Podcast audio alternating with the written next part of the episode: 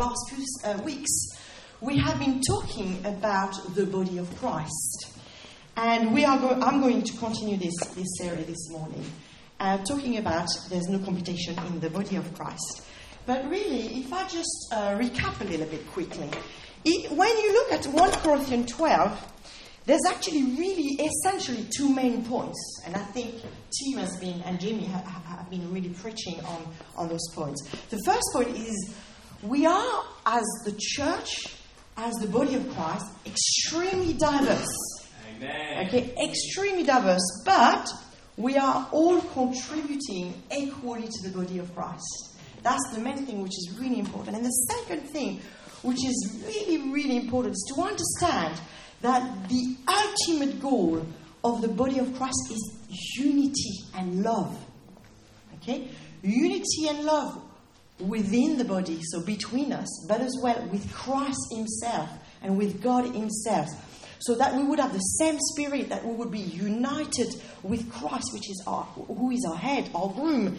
And because of the unity, we would display the manifold wisdom of God and reflect the love that we can even see in the Trinity itself. See, that's the beauty, the beauty of this passage of 1 Corinthians 12. Now, reading the whole chapter, you might think, yeah, it's great, but I really wonder how unity is even possible. Yeah, that's a question, a valid question. But the answer comes at the end of the chapter 12, going into the chapter 13. Because here Paul writes, and yet I will show you the most excellent way love. Love is the indispensable ingredient. We cannot achieve unity in the body if, you, if we don't love. And that's what chapter 13 is about love. That's the ingredient, that's the thing that will make. Uh, the, I, was going to say that's, that's what will make the sauce good. but that's what, you know, going to work, you know. If you don't have love, you cannot have unity in the body. That's what it works. God is love, you know, and we reflect that, and love will make the body work. Now, if we are looking closely, and that's what I'm doing this morning, at verse 21 and 22, 3 and 24, you could see there are real struggles in the body. So we're not denying that sometimes it's not easy. Okay? And I'll put the verses there, uh, 21 to 26 actually. You know, the eye cannot say to the hand, I don't need you. The head cannot say to the feet, I don't need you. On the contrary, those parts uh, of the body that seems to be weaker are indispensable, and the parts that we think are less honorable we treat with special honor, and the parts that are unpresentable and are treated with special modesty, etc. And basically, God then encourages us to really not have any division in the body, but that every part should have equal concern for each other's. And if one part suffers, every part suffers with it. And one part is honored, every part rejoices with it. Okay, you could see there again the theme of unity, but there, sometimes there are struggles. So imagine, imagine, you know, when the eyes says to the feet, "I don't need you," it's kind of equally, it's kind of saying, mm, "I'm better than you, I'm superior than you, um, I have the higher ground there, and you, well, I don't need you." Well, it's easy for the other part to feel, "Oh, okay, well." then I'm not needed, or I'm inferior, or I'm weaker. Yes? You could see the struggle here. And there could be processes sometimes in the churches which are not right, where we give, on, we give honor to specific people or specific role or position and not to everyone. Yes. And that's not right neither. Okay? And God urges us to not do that and actually to almost give more honor to the thing that doesn't seem to be that great. Okay? What I would like to say, and this morning I think is really the main point, actually, as soon we start to think like that, oh, this is better, this is not great, or I'm under, I'm over, or this position is better, I wish I was doing this, I wish I was doing that, but I'm just doing this. As soon you think like that, division is introduced in the body of Christ. right there, the enemy has neutralized the whole body by dividing it. Right there. Because his strategy is making you believe that you are not worth. So he's attacking your identity. And he goes straight into the heart Yeah, yeah, who are you anyway? Yeah? It's a strategy of the enemy. And he will break our unity. He will break our unity. You see, there's not meant to be any comparison and any competition in the body of Christ. It was not meant to be. And that's what I want to focus on this morning. It is a big overshot because, honestly, as we're growing up, we feel we are in competition, you know, in a competition all the time. You go to school and you're ranked and you know, and you go top set or bottom set, and you you you go to to, to job inter- interviews, and you are in competition. Yes. So this is a revolutionary idea that actually our Father cares for us individually. We, we are unique and uniquely made, and there's not meant to be any competition about, about it. How about that? So let me uh, look at competition and comparison. Actually, if you look uh, in the Bible very closely, comparison and competition is a result of the fall. There was no competition and comparison where Adam and Eve were connected directly to the Father. It appeared when they disconnected, that when there was a disconnection because of sin. Okay? And interestingly speaking, you, so you've got the fall happening in Genesis, and chapter 4, straight after, you have the story of Cain and Abel. Is that the right pronunciation? Yeah. So, right after that, you have the story of two brothers who compete. And actually, Cain kills his brother out of jealousy and anger. And what happened there is they both um, offered um, a sacrifice to God, and God favored Abel. Now, Cain, instead of thinking, oh, what happened there, Father? And go to God and reconnect to God and say, God, what, what, what is in my heart that you didn't favor my offering? Instead of going vertical and say, God, well, how can I be more connected to you? Cain went horizontal. He looked at his brother Abel and said, Ah, that's not fair. Ah, I cannot believe this. Why on earth is he getting more than me? And he got jealous to the point that out of anger, he killed him. Right there, chapter 4. Can you see? Competition is a result of the fall, is a of sin, uh, is a re- result of sin. It was not meant to be. Competition and comparison belongs to orphan, orphan hearts. Okay? Orphans are disconnected from their father, and that's what they do. They like compete for finding favors. Orphan hearts compete for resources, for positions, for opportunities, because they think there's not enough to go around. They don't believe in God the Father who is so good. They don't believe that God has plenty for them, that He will be generous, that He is for them, that He will bless them, that He will provide whatever happens. Can you see how it works? So, orphans they sit around and they're thinking, ah, if this person get the blessing or if this person get the job, that means there's less for me.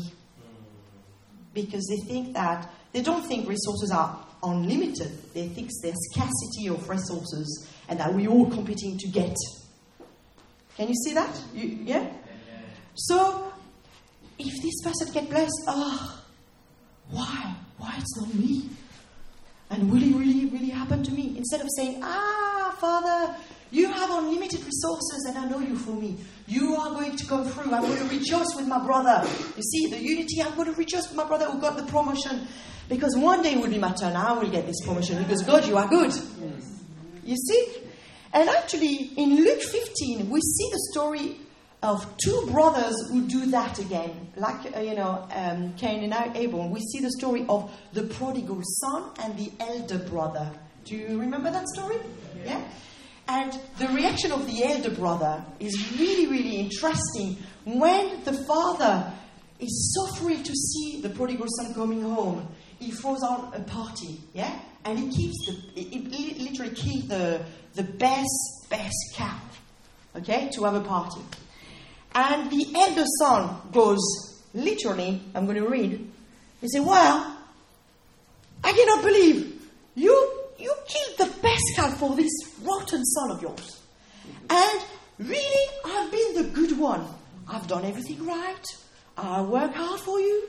And you never even gave me a goat just for me to party with my friends. Jealousy. Alright? And he compares himself to, again, horizontal. He compares himself to the brother who just returned. Yeah. Well, this is the answer of the father. Really interesting.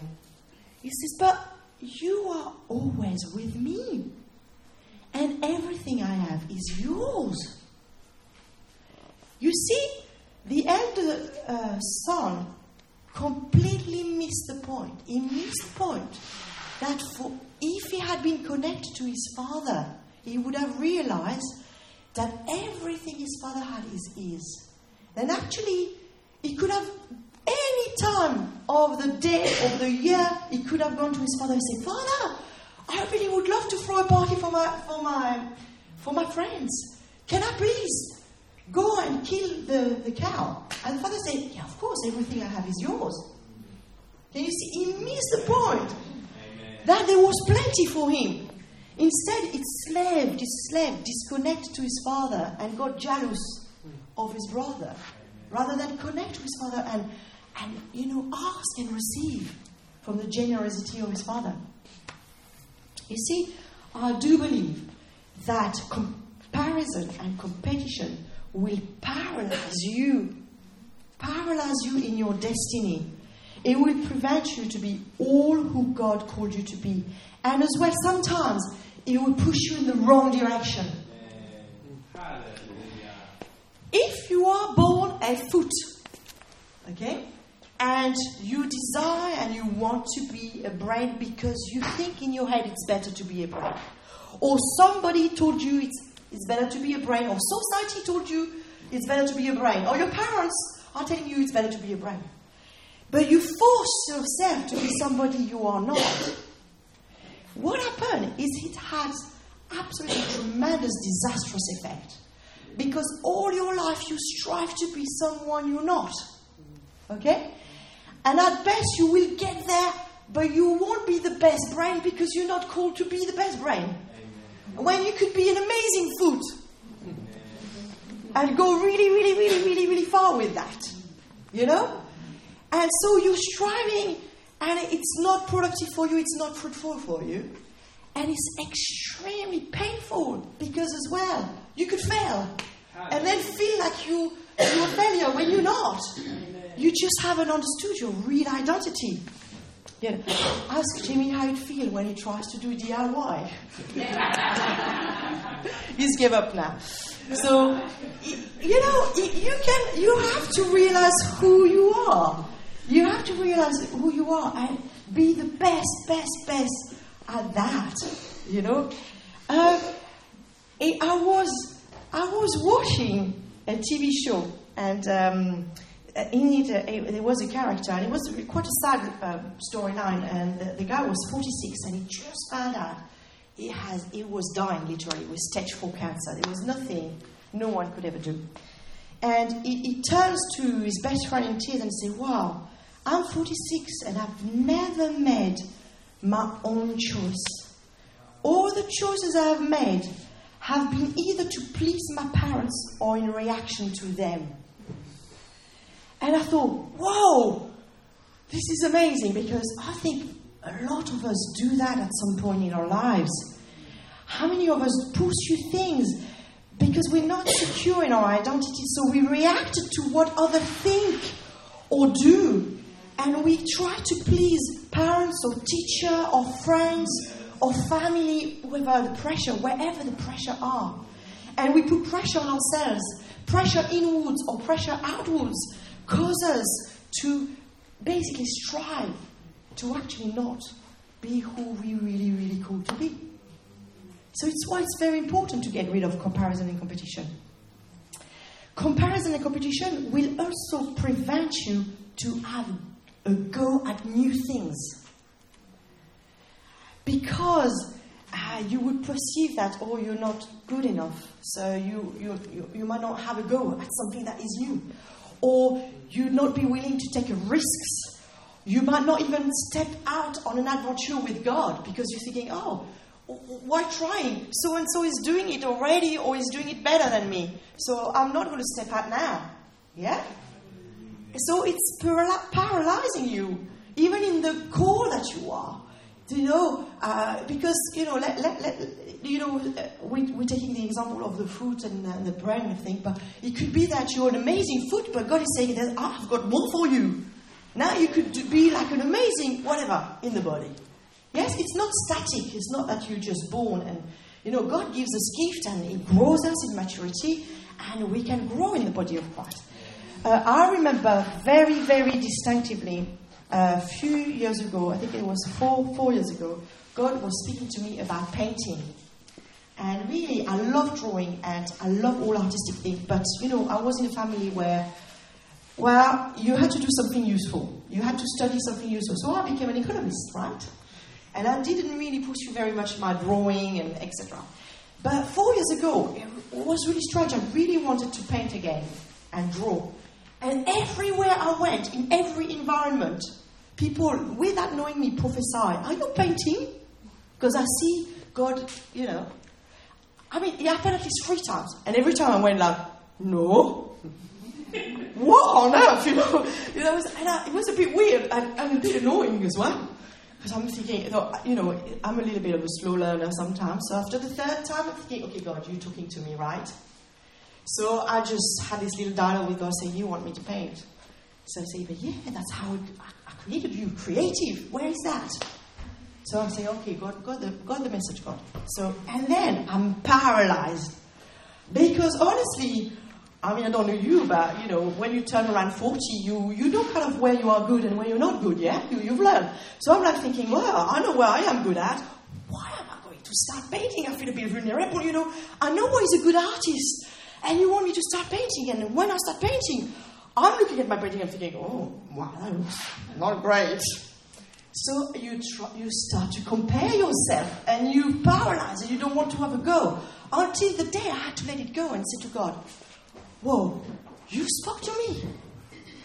And, and I am your child. And I am creative. So guess what? I'm going to enjoy the process. And I'm going to go on an adventure with you. And I'm going to have fun as I'm learning. And I'll give myself permission to fail at it. Because as I'm doing it, I'm going to get better. And I'm not going to compare myself because I'm going to paint like no one else painting. That's it. It's going to be me. That's all. And it's only then I was able to experience and start experiment. I always get that one wrong. And then, uh, and then have a go. So you see, you must get rid of uh, comparison and competition. If you don't get rid of comparison and competition, the body won't be able to work properly. Because we all need to be connected with Him knowing who we are in Him, secure in Him, knowing how good God is, knowing that He wants our fulfillment, that He wants our satisfaction in life, knowing that there's plenty for us, and knowing that we will be fruitful in it because, because He promised so. Yeah? Now, comparison and competition is affecting us as individuals but it is as well affecting us as a body dynamically. Okay? It will. Because if it infiltrates the church, that is the body that does not function properly. Okay? So let me to talk to you about us as a collective, as a body. Okay? Do you know that when you read your Bible, you are affected by your culture? Do you know that? Yes? So we all read the, the, Bible and we will have an interpretation that is actually affected by our cultural lenses. I'll give you a really quick example. Um, you know, the Bible was uh, written in uh, Middle Eastern culture. Yeah, you know that. Uh, and we are, you know, some of you are, I mean, when I look at this room, that's not so true. But for the Western European, right, we are much more individualistic than, than, than other culture. Yes? And especially Middle Eastern. So we will read the, the Bible and yes, it's all about me and saved and my individual salvation. And as long that I'm improving myself, it's all good. That's how some Western Christian will think. Yes? But in uh, Middle Eastern, they had no doubt that the salvation of the Bible was a community thing. So it's me, be saved, my family, my community, the whole thing. Yeah? So we are affected by our cultural lenses, the way we, we interpret things and see things. And actually, for the body of Christ, there is a cultural lens. Most of you at work will work in an organization which is shaped like a hierarchy. Yes? True or not? Amen. If you don't know what is a, a hierarchy, it's like a pyramid structure where there's one boss at the top, and that boss has the power and it set the vision and the goal of the organization, and then it cascades down, okay, until the bottom where people um, don't have power but work hard, uh, do what they've been told to do, and they work hard to fulfill the goal of that company. And in the middle, you have the you know, uh, middle manager and they're responsible for areas, but they still answer to the people above you, above themselves. Do you, yeah? Everybody knows that. Right. You see, we tend to think that the church works like that because everywhere in the world it's like that. Especially when we actually read in the Bible, Jesus is the head and he has all authority. So we say, oh, okay, I know that one. Jesus is the head and he has got all authority. So that's a hierarchy. Church is a hierarchy. And actually, if we looked very carefully in the Bible, it's not working like a hierarchy. And I'm going to demonstrate to you. Actually, if we think the church is a hierarchy, we misunderstand how things are working in the kingdom. Jesus himself said he was the servant king. Yeah? And actually, he shook a lot of the thinking at the time, saying that the one who thinks they're the first, they should be the last. And one, yeah? And there's one of these verses here where the, the disciples were competing with each other and say, yeah, who can be the greatest in the heaven? Who will sit next to Jesus? Yeah?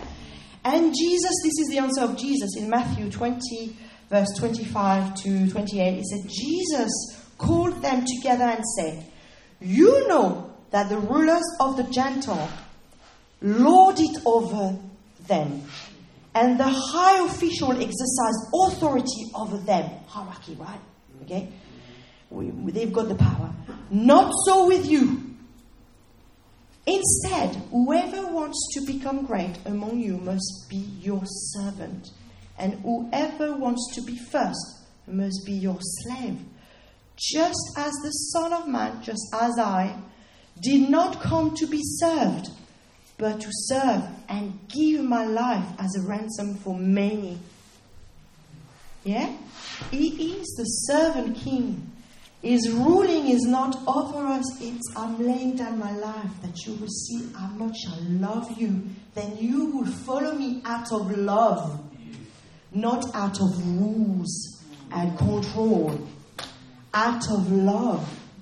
You will choose to follow me. Because his banner over us is love. So in the kingdom, the goal is unity and love. We don't get people that boast around other people. That's not exa- that's not existing. We get people who look after each other by loving each other. And we follow the model of Christ who laid down his life. See, the kingdom works more like this. Okay?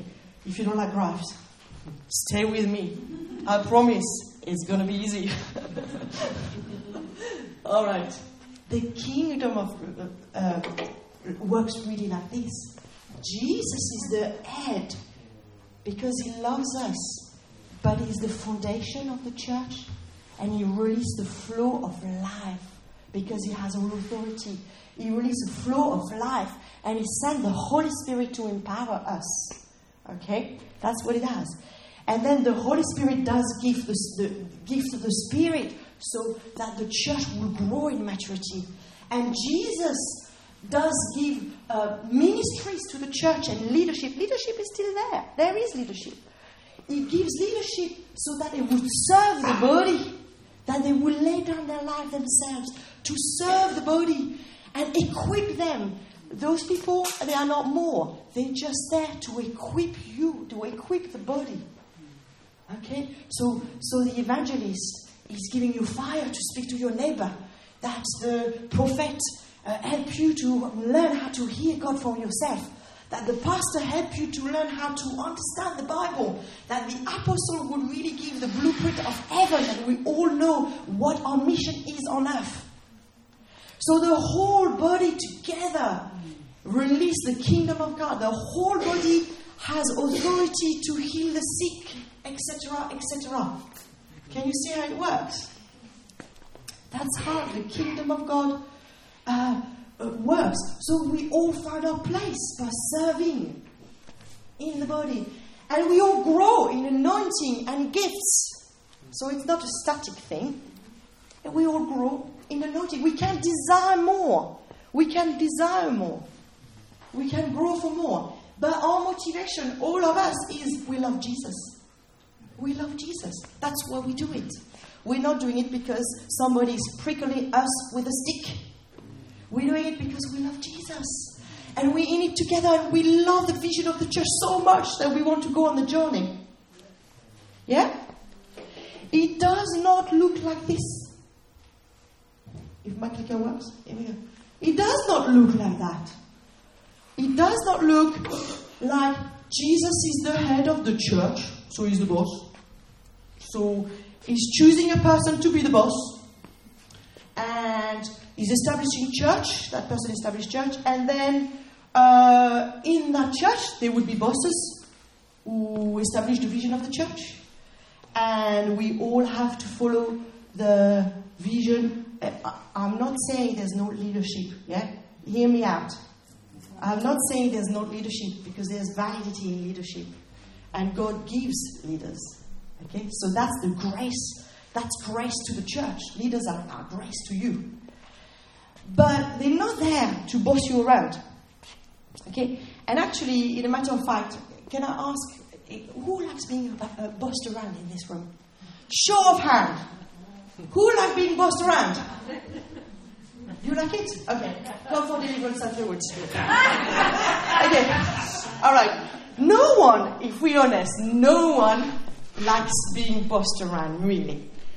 I think if when if we're honest, when we are bossed around, there's two reactions. It's like, oh, I'm gonna a um, a um, okay, I'm not gonna be part of this because I don't like being bossed around, yeah.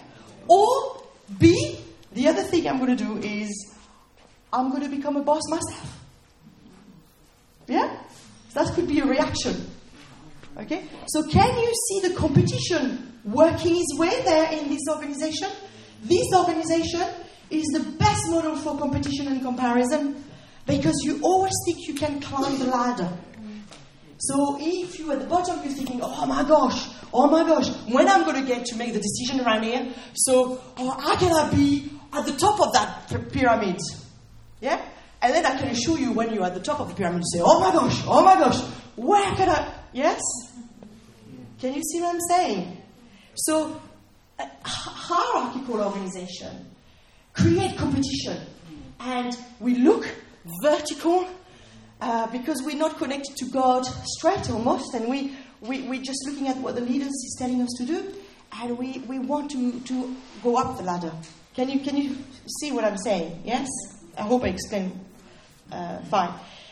This system has the potential, I'm not saying all the time, but it has the potential to produce a lot of unsatisfied people.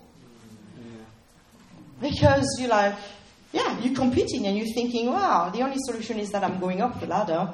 Uh, when actually, all we should be all thinking is, I need to grow in favor and anointing, like described in 1 Corinthians 13 and 14. I need to grow in the gift of the Spirit and, and in love. Okay? That's possible in there. That's what you need to think. Say, actually, yes, God can trust me with more. I can come for leadership. That's because I'm growing in favor and anointing because I'm connected to God. You see what I'm saying? Yeah? So in this structure, you could become quite frustrated uh, uh, because you, you're competing.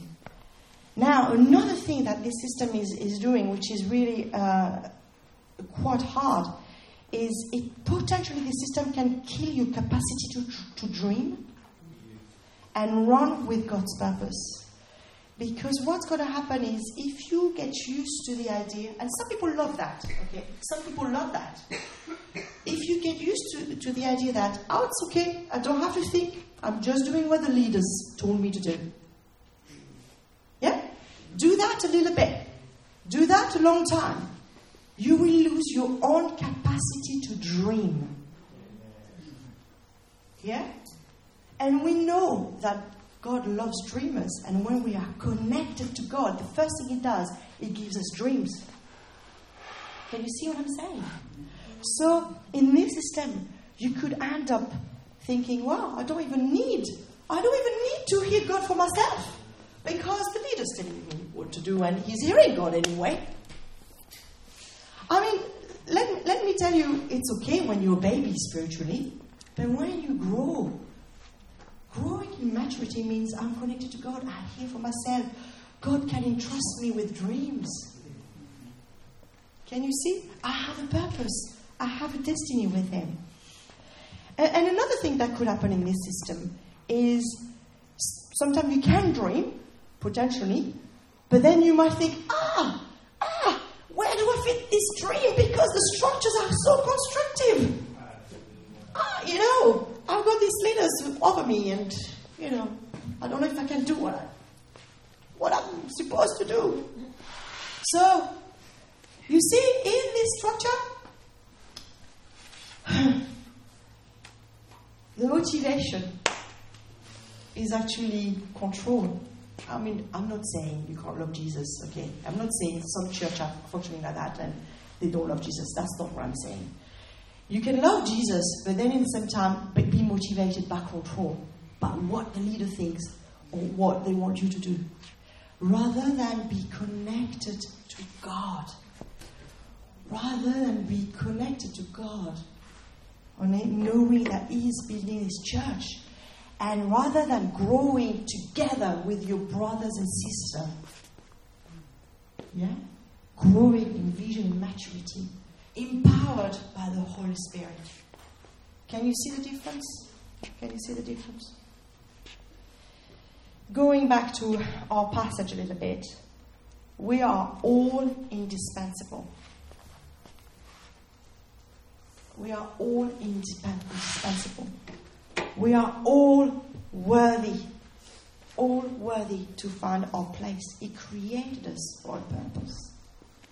He created us unique. He loves you. He's got plan for you. So it's about finding who we are in Him. It's about growing in maturity for His glorious purpose, for the mission that we are in together. That's not even about you individually, may I say? It's about us together, growing together, finding out what is our mission on earth. Yeah? Uh, and it's important we understand that because some of you might have received prophetic words on your life. Yeah? And you're thinking, oh, how are they going to become true? When am I going to become this? Well, I'm telling you, that is not by competing with each other and thinking you can climb the ladder. It's about being connected to God and growing in favor and anointing. And He will, He will make room for you. You will get your opportunity because He's good and He has called you. Yeah? It's all about loving Him and obeying Him, surrendering to Him. And this is why I, also think, to be honest, that we will have a couple of surprises when we get into heaven because uh, when uh, Jesus is going to hand out the rewards, I think some people are going to receive such a stack of reward, and you will think, what? So and so, all I, I, I'm putting little brackets there, yeah? All I've seen them to do in church is this. And then Jesus gives them like, the massive reward because basically at that point you've been blind to see that actually they were amazing in what they released in the church. And they were faithful. And actually you didn't know but wow they did so much even outside of the church. And they did this and they released that and they loved jesus so much which is our first call. Yes So, to finish, let me encourage you to get on a journey where you get rid of comparison and competition. Wow, uh, it really starts by reconnecting as a son and daughter of the mighty God. And Jimmy is going to lead us a little bit into an encounter for that. It's about repenting of our old thinking and say, Father, Father, I want to know who you are. I want to know who you are. Connect in worship, spirit to spirit. Connect with Him in worship. I cannot enough recommend to do a sozo. If you've ever done a sozo with your inner healing ministry, I can't ever recommend more to you to do that. Uh, because honestly, when I did a sozo, it completely changed. It unlocked in me things that were blocked in how I understood my Father, you know, my Heavenly Father. So I cannot recommend enough to do a sozo if you, if you have the opportunity, right? Because it will really unlock things in your heart. And then as well, renew your mind. You are not called to work, strive, and climb a ladder. There is no ladder in the church. There is no ladder in the church. You are called to manifest the love of the Father. That's what you are called to do. Manifest the love of the Father and release the kingdom. That's all you're called to do. And you know, um, we were praying just before um, upstairs, and I had this picture of I could see this room, and I could see hundreds of little balloons with weight attached going up.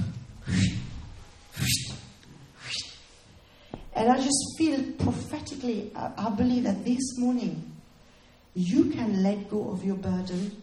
Let them go. Give them to God. Those lies that you've been believing, oh, I must be like this, let it go. My mom and dad told me I should be doing that. Let it go. My friends say a negative word about who I am. Let it go. Because you want to have heaven, heaven's perspective.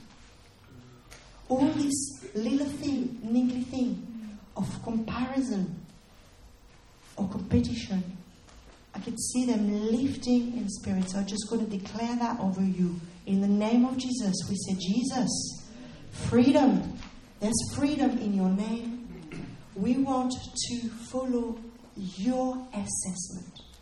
Your assessment. And we break the power of competition and comparison in this place we pray for the unity of Christ to come. We pray for the unity of Christ. We pray for every member to be honored, to be valued, to be cherished, to be loved by this community in the name of Jesus. Amen.